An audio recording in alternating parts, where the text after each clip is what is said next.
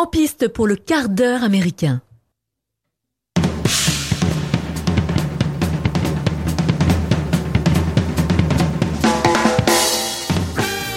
Bonjour, bonjour les amis et bienvenue dans ce hors-série du quart d'heure américain consacré au film The Nightingale, film australien de Jennifer Kent, disponible en France en VOD. Vous pouvez le trouver sur Google Play, Amazon Prime Video. Et pour vous parler de ce film, je suis accompagné de Mathieu et de Loris. Bonjour les garçons. Bonjour. Ça va être un gimmick en fait. Je sais pas. Ouais, pe- peut-être. Ça, ça va devenir un gimmick. Non, mais écoute, on te laissera la surprise. Voilà. D'accord. Exactement. C'est un jeu de regard entre nous. Comment ça va? Bah, bien et toi, malgré ce film extrêmement éprouvant, Mm. ça, ça va bien. Ouais. C'est vrai que, ouh. Oui, oui, tu m'avais prévenu. J'avais prévenu en amont, j'avais dit attention, le film sera costaud. Ouais. Ouais. Et- Ouais, la première demi-heure, en fait. Moi, je sais que, bon, Oui, quand t'as les images chocs. euh, fin de la première demi-heure, je me souviens avoir mis, j'ai mis pause. Je me suis dit, ok, je transpire, là. Oui, je transpire. Est-ce que je continue vraiment? Je me suis dit, bon, allez. Mais ça m'étonnerait pas que des gens, euh, aient abandonné après la première demi-heure, hein, par exemple. On pourra Ouais. dire pourquoi, on va expliquer, etc. Mais, euh, Le, le, le film avait été présenté au Festival de Venise et euh, ah, donc je crois que c'était déjà il y a trois ans, en 2018, et ça avait été euh, la réception avait été assez compliquée parce que bon, disons qu'il y, a- y a beaucoup de gens qui ont apprécié le film, mais beaucoup de gens effectivement qui ont été extrêmement choqués à cause des images. à cause Ouais, de ouais. certaines séquences.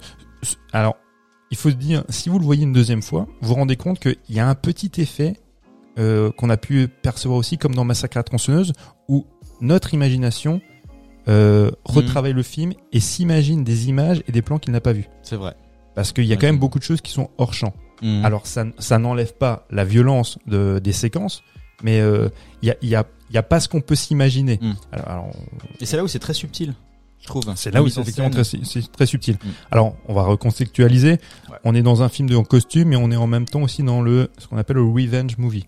C'est le rape and revenge Ouais, movie. Rape and revenge. Je connaissais pas le, le terme en fait. Moi je pensais juste revenge movie, mais je connaissais pas le rape and revenge et en fait il y en a eu bah, Un plein d'autres. pléthore. Expliqué. Oui, euh, Revenge, je comprends. Bah, rape bah, c'est le viol quoi. Ah oui, oui, que- ok, merci. Ouais, ouais. Effectivement la scène Ok. euh, très, très chaude, ça, ça part aussi de, de elle qui se fait violer par ses soldats puisque l'histoire on te raconte. Ben, Mathieu tu veux peut-être. euh, Ah, Alors, bon, ça, ça se passe. Déjà, il y a un contexte un peu historique. Ça se passe en au début du 19e siècle. On est en 1825. Ça se déroule en Tasmanie, Mm. euh, donc euh, région euh, d'Australie, donc au sud de l'Australie. C'est pendant ce qu'ils appellent la guerre noire, Ouais. où il y a des milliers d'aborigènes qui ont été euh, Massacrés. euh, Certains réduits à l'esclavage, mais beaucoup massacrés. On estime que pendant 30, en 30 ans, 90% de la population aborigène a disparu. ouais, un massacre. euh, C'est c'est un holocauste. hein. ouais, c'est l'Angleterre qui arrive pour coloniser l'Australie et qui massacre tout sur son passage. hein. C'est ça. Et ce qu'ils ont fait aussi pendant cette période-là, c'est que des gens qui donc sur le continent, euh, en- enfin sur le continent, en Grande-Bretagne, qui, a- qui ont pu commettre des crimes, soient, que ce soit des meurtres ou même simplement du chapardage de, de pain ou de quoi que ce soit pour se nourrir, pouvaient se retrouver en Tasmanie euh, comme des forçats, Mhm. prisonniers. Mhm. Et c'est le cas de Claire qu'on va qu'on va suivre, qui Exact. elle, pardon, Non, non, exact, qui devient Exact. le guide de. c'est ça, qui, qui c'est elle qui qu'on va suivre, qui va nous accompagner dans cette triste et éprouvante aventure. Joué par Eileen Franciosi. Ah, tu, tu l'as bien prononcé. hein. Super actrice que je connaissais pas aussi d'ailleurs. Bon. Bah ouais, moi, moi non plus. je- alors, elle, elle est jouée dans un Chicken Loach, mais je me souvenais pas d'elle. Dans Mhm. Game of Thrones aussi. ah ouais. J'avoue, je me je m'en souvenais pas non Ouais, plus. ouais, pa- pareil. Et euh, elle est extraordinaire Ouais, cette actrice. Ouais. Et donc du coup, on la on la suit elle, qui est effectivement une qui est prisonnière en tant que forçat parce qu'elle avait effectivement elle, a- elle a commis, on apprendra ça par la suite, euh, du chapartage, des vols quand elle était en, en Angleterre. Elle, elle est d'origine irlandaise. Ouais. Et, elle- et elle va se retrouver donc prisonnière euh, sur cette île où elle va rencontrer un homme, elle va avoir un enfant avec lui et elle est elle est prisonnière et elle est sous la propriété, c'est ça le terme en fait, elle est sous la propriété d'un officier britannique qui se trouve sur cette île-là et elle est à, à la fin, on va dire, de, de sa période de réclusion puisqu'elle attend de sa part. Qui signe les Qui- papiers voilà. pour euh, lui donner sa liberté. C'est ça, tout Ouais, à fait. D'après elle, elle a déjà purgé entre guillemets sa peine. Elle a fait ce qu'il faut pour devenir libre entre guillemets. Et donc il y a ce lieutenant là qui est joué par euh, donc c'est Sam Claf- Claflin, Ouais, crois, ça. que je connais non plus pas trop. Alors là, c'est- lui, c'est L'ersatz de Chris Evans. Ouais, il y a un peu de Hein ça. Ouais, Ouais, très rapide parenthèse, après je te laisse poursuivre.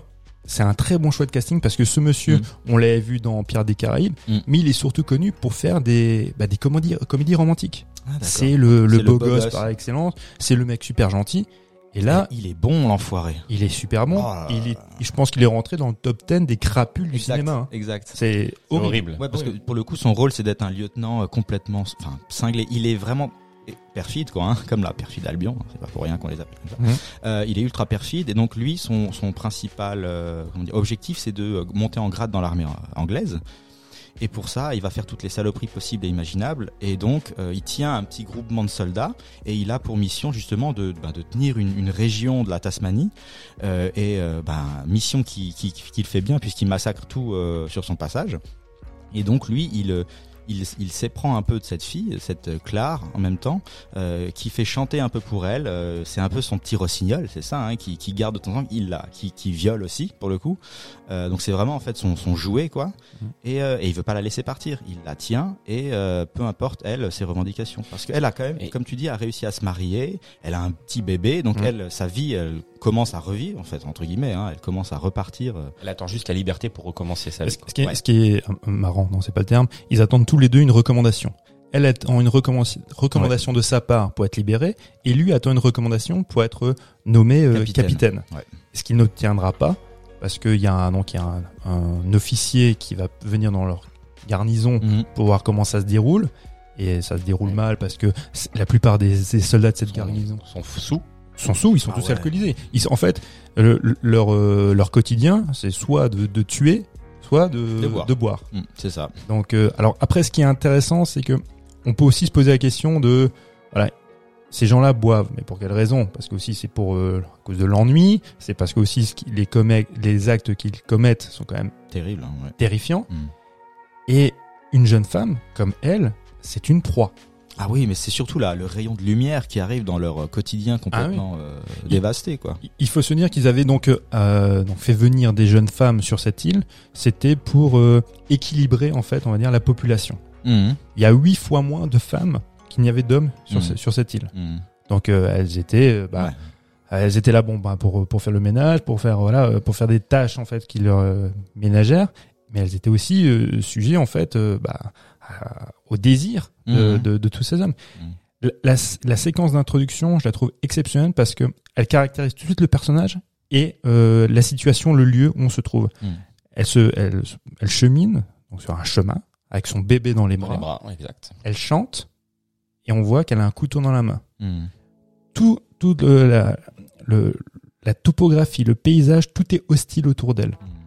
Parce que ça, ça nous explique que bah, la, la menace peut survenir de partout, puisque pour elle, ce qu'on verra par la suite, l'homme noir est également une menace. Bah oui, puisqu'ils se défendent et Voilà. ils assassinent aussi les blancs à vue, du coup ils se défendent. C'est ça, exactement. Et c'est- et c'est là où le film est intelligent, c'est que euh, au lieu de la décrire elle comme euh, la victime, ce qu'elle est forcément, et, euh, et il la montre aussi avec certaines aspérités. Elle est raciste, Mhm. comme l'étaient tous les Tous les blancs, et toutes les ouais. femmes à cette époque-là sur cette île. Mhm.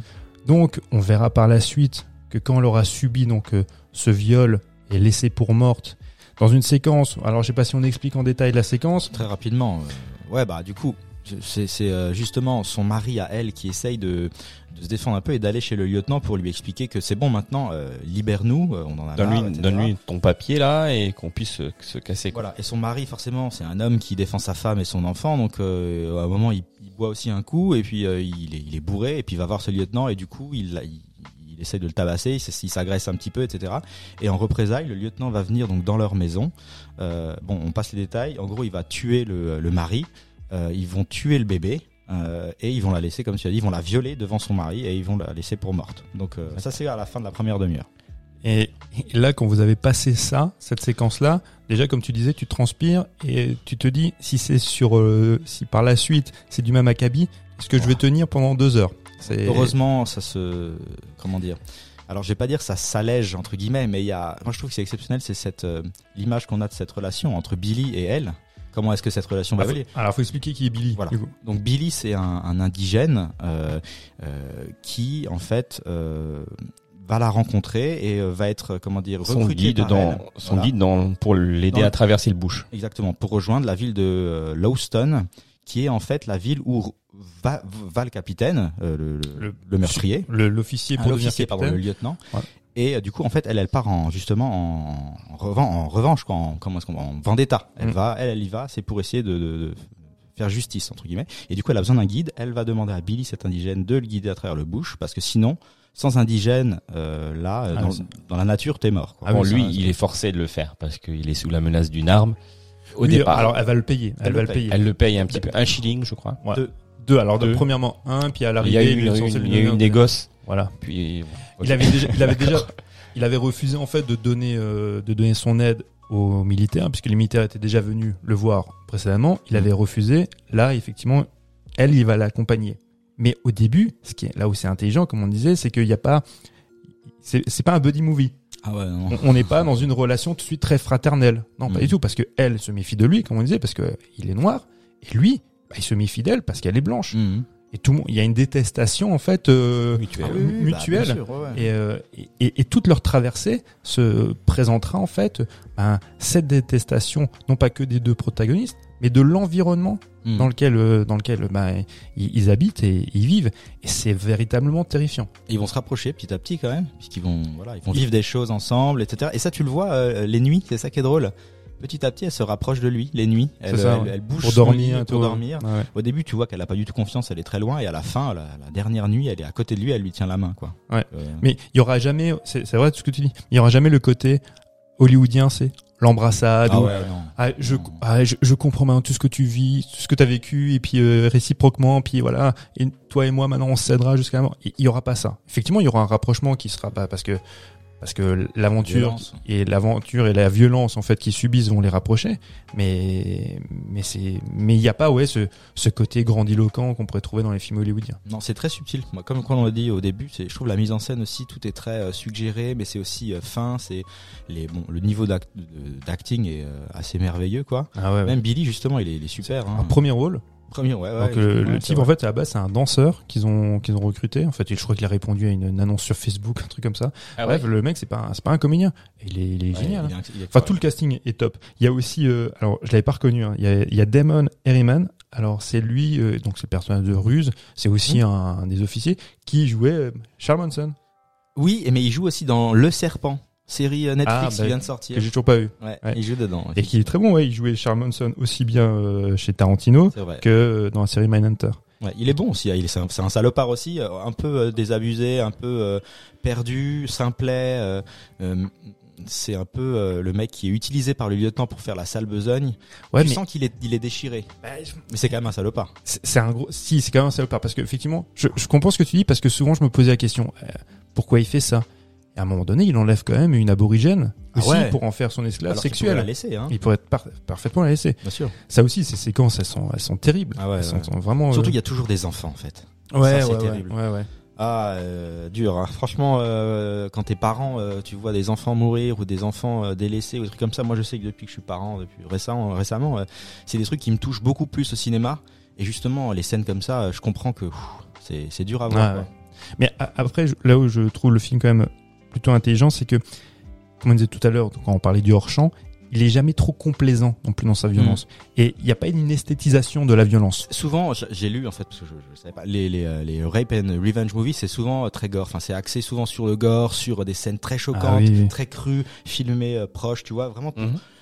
f- mettre une grande claque dans la gueule au, au téléspectateur. Et là, euh, Ah, le, le, Rape and Revenge, le, vraiment le film matriciel que je conseille, c'est euh, La Source de Bergman. il y a aussi le film avec non Monica Bellucci, non? Alors il y a Irréversible, Irréversible, mais vraiment le, le film matriciel qui a lancé un petit peu cette vague de Rape and Revenge, euh, c'est La Source de Bergman, qui est un film vraiment magnifique. Mhm.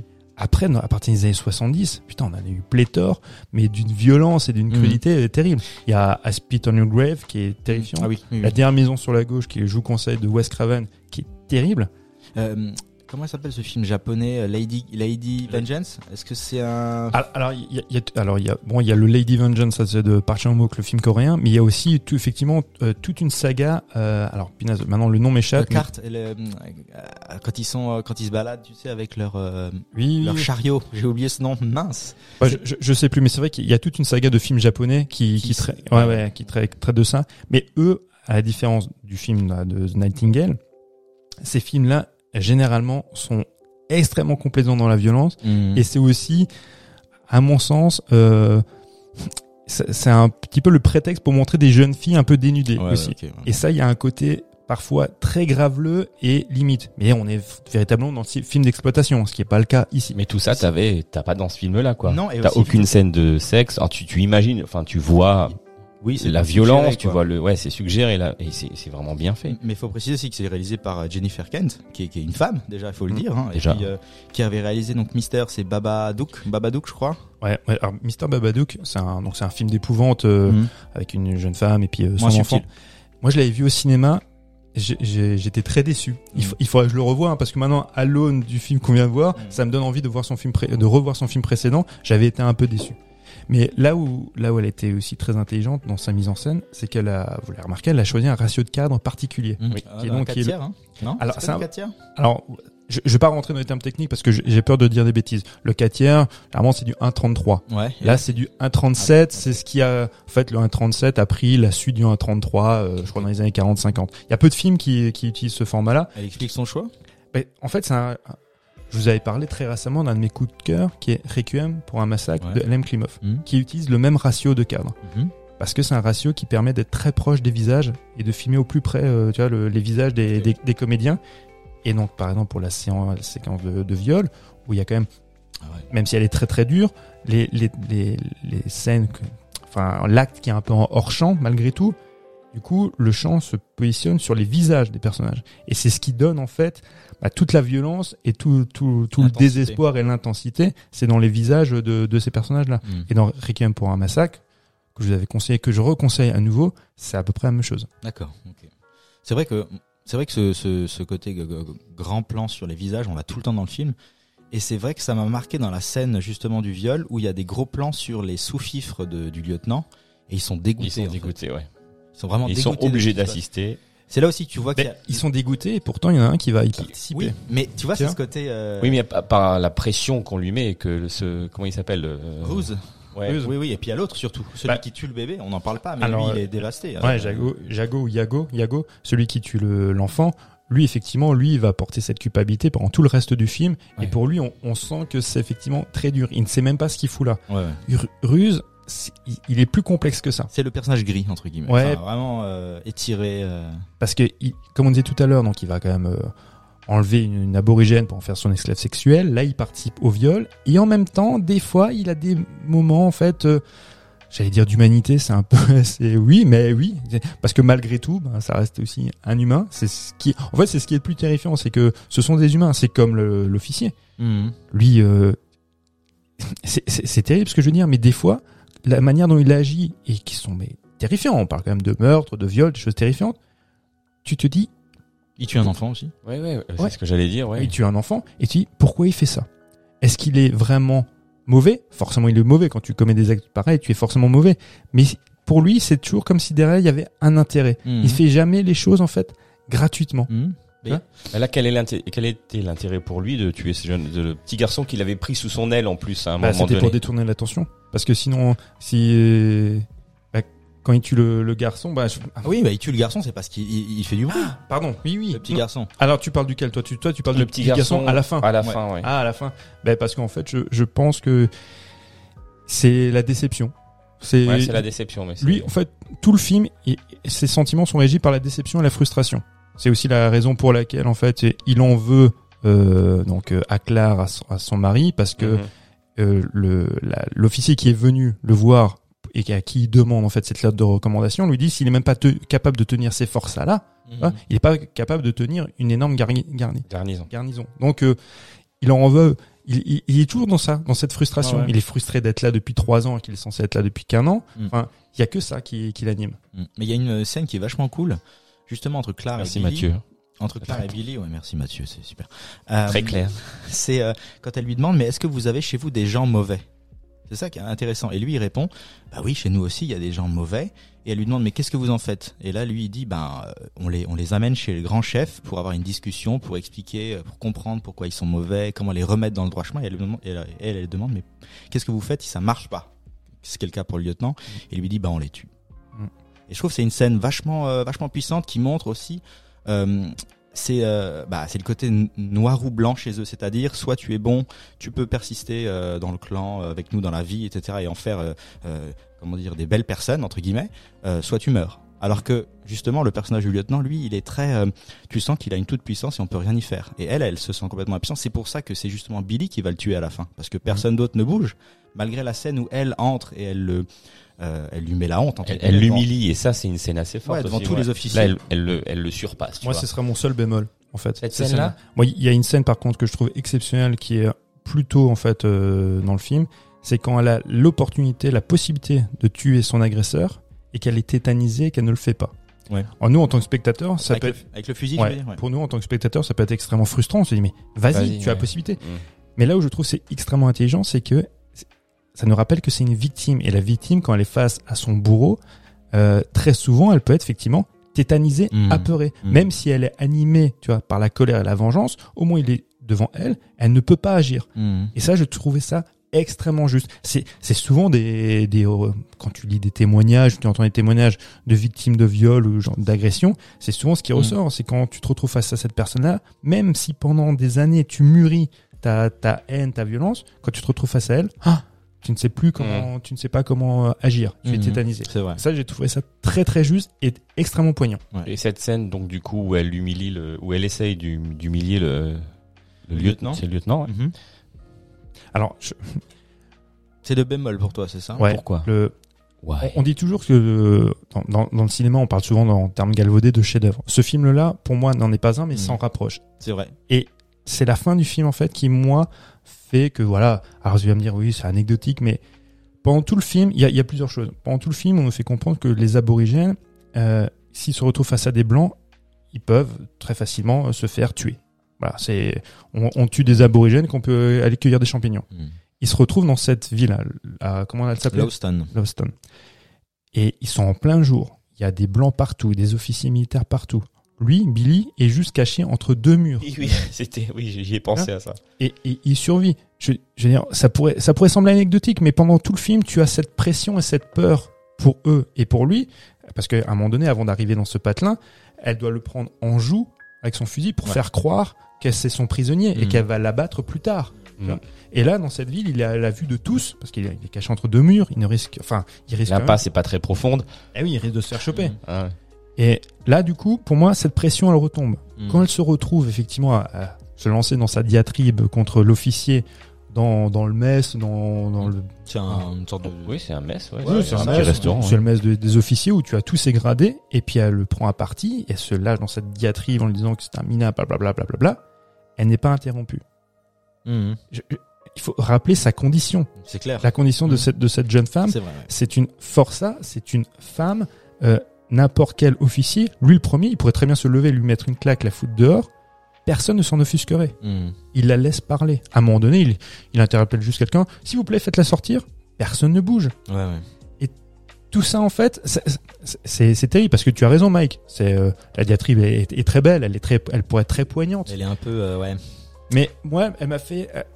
le ça tout, te sort un peu de, de- de- du film, quoi. Un petit peu. Ouais, tout l'aspect un peu réaliste et très très euh, très anxiogène et, et très douloureux. Mhm. Bah en fait, je trouve se délite un petit peu avec vrai. ces deux moments-là. C'est c'est dommage. Tu vas me dire voilà, c'est pas grand-chose sur l'ensemble du film, mais euh, voilà, c'est Bah, sachant C'est- que. c'est un petit, un petit gratin trop, trop, euh, trop brûlé, quoi, sur le dessus, quoi. Juste, mais sachant un- que un- tout, hein, tout le ça, reste, est, tout le reste est tellement juste. En fait, c'est vrai. Hein, tout, c'est- c'est tellement vrai, tellement euh, subtil, tellement juste. T'as rien à redire en fait.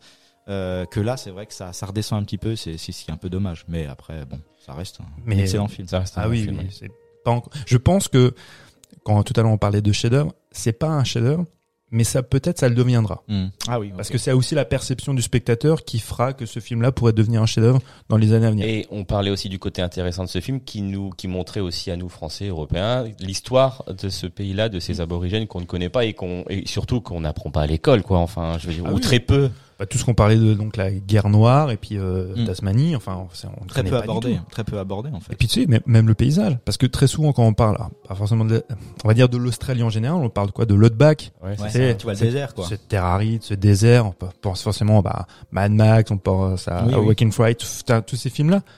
Bah là, on est vraiment dans une, Dans Ah. le bush en fait. ah, dans le Bah, bush, le bush, ah, le buisson quoi. ah ouais, c'est ça, c'est ça, la- c'est ça, le c'est la végétation luxuriante, Ouais. euh, ouais, ouais, c'est, Exactement. et puis en, très venteux, ce climat, enfin le euh, pluvieux, humide, Hostile. enfin, dangereuse Ah ouais. parce qu'ils ont besoin d'un guide pour se repérer. ouais.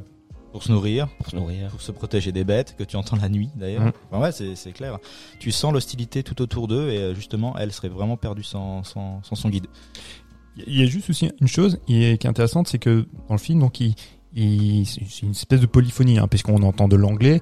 Elle, elle parle aussi du l'irlandais L'Irish. gaélique. Ouais, ouais, du gaélique. ouais. Et ils ont en fait, ils utilisent. Alors, je l'ai noté hein, parce que je ne saurais le dire. euh, ils ont obtenu la permission d'employer la langue Palawakani. Alors en fait, c'est l'idiome de Tasmanie Mhm. qui a été créé à partir des langues originelles, puisque les langues originelles n'existent plus, puisque ben, Tout le monde a été tué, quoi. eh ben avec voilà, l'effet de la colonisation a fait que ben plus Mhm. personne n'était capable de parler encore euh, Mhm. les langues euh, originelles. Et ça passe très bien à l'écran, c'est vraiment cool. Hein. Quand Ouais. il commence à faire ses incantations, euh, ses cérémonies, ou même qu'il parle, ou qu'il raconte son histoire avec son nom, euh, euh, Mangana, Mangana, ouais, l'oiseau noir. oiseau noir, bah, c'est c'est vraiment cool. Et ça, ça apporte aussi tout un, un petit encore un petit côté, un petit relief comme ça au film. Qui... Donc un conseil, le regarder en VO. hein. Ah oui, ah oui, voilà. impératif. Impératif, oui, oui, oui. sinon c'est pas la peine Oui, de le regarder. oui. Très- bah, en, en règle générale, on, On, on on conseille conseille. toujours de regarder les Mais films en, en VO. celui-ci particulièrement. par- oui, oui, celui, c'est, oui, oui, il faut absolument le regarder en VO. Ce conseil terminera notre émission. Yes. Merci les garçons d'avoir partagé votre avis avec euh, les auditeurs. Merci à vous de nous avoir écoutés. Je vous rappelle comme d'habitude que vous pourrez retrouver tous les épisodes du quart d'heure américain de la nuit américaine tous les lundis à partir de 18h sur les plateformes d'écoute. Euh, Je vous invite aussi pour les appels addicts à noter euh, sur Apple Podcast euh, ce, ce, ce, ce- Cette ce, émission. ce programme. 5 étoiles, ça nous ferait plaisir. Et un petit commentaire, ça nous aidera à, la- à construire la notoriété de ce podcast, de ce programme. Donc on vous remercie et en vous attendant, en attendant de vous retrouver, on vous souhaite une belle semaine. À bientôt. À bientôt, bisous.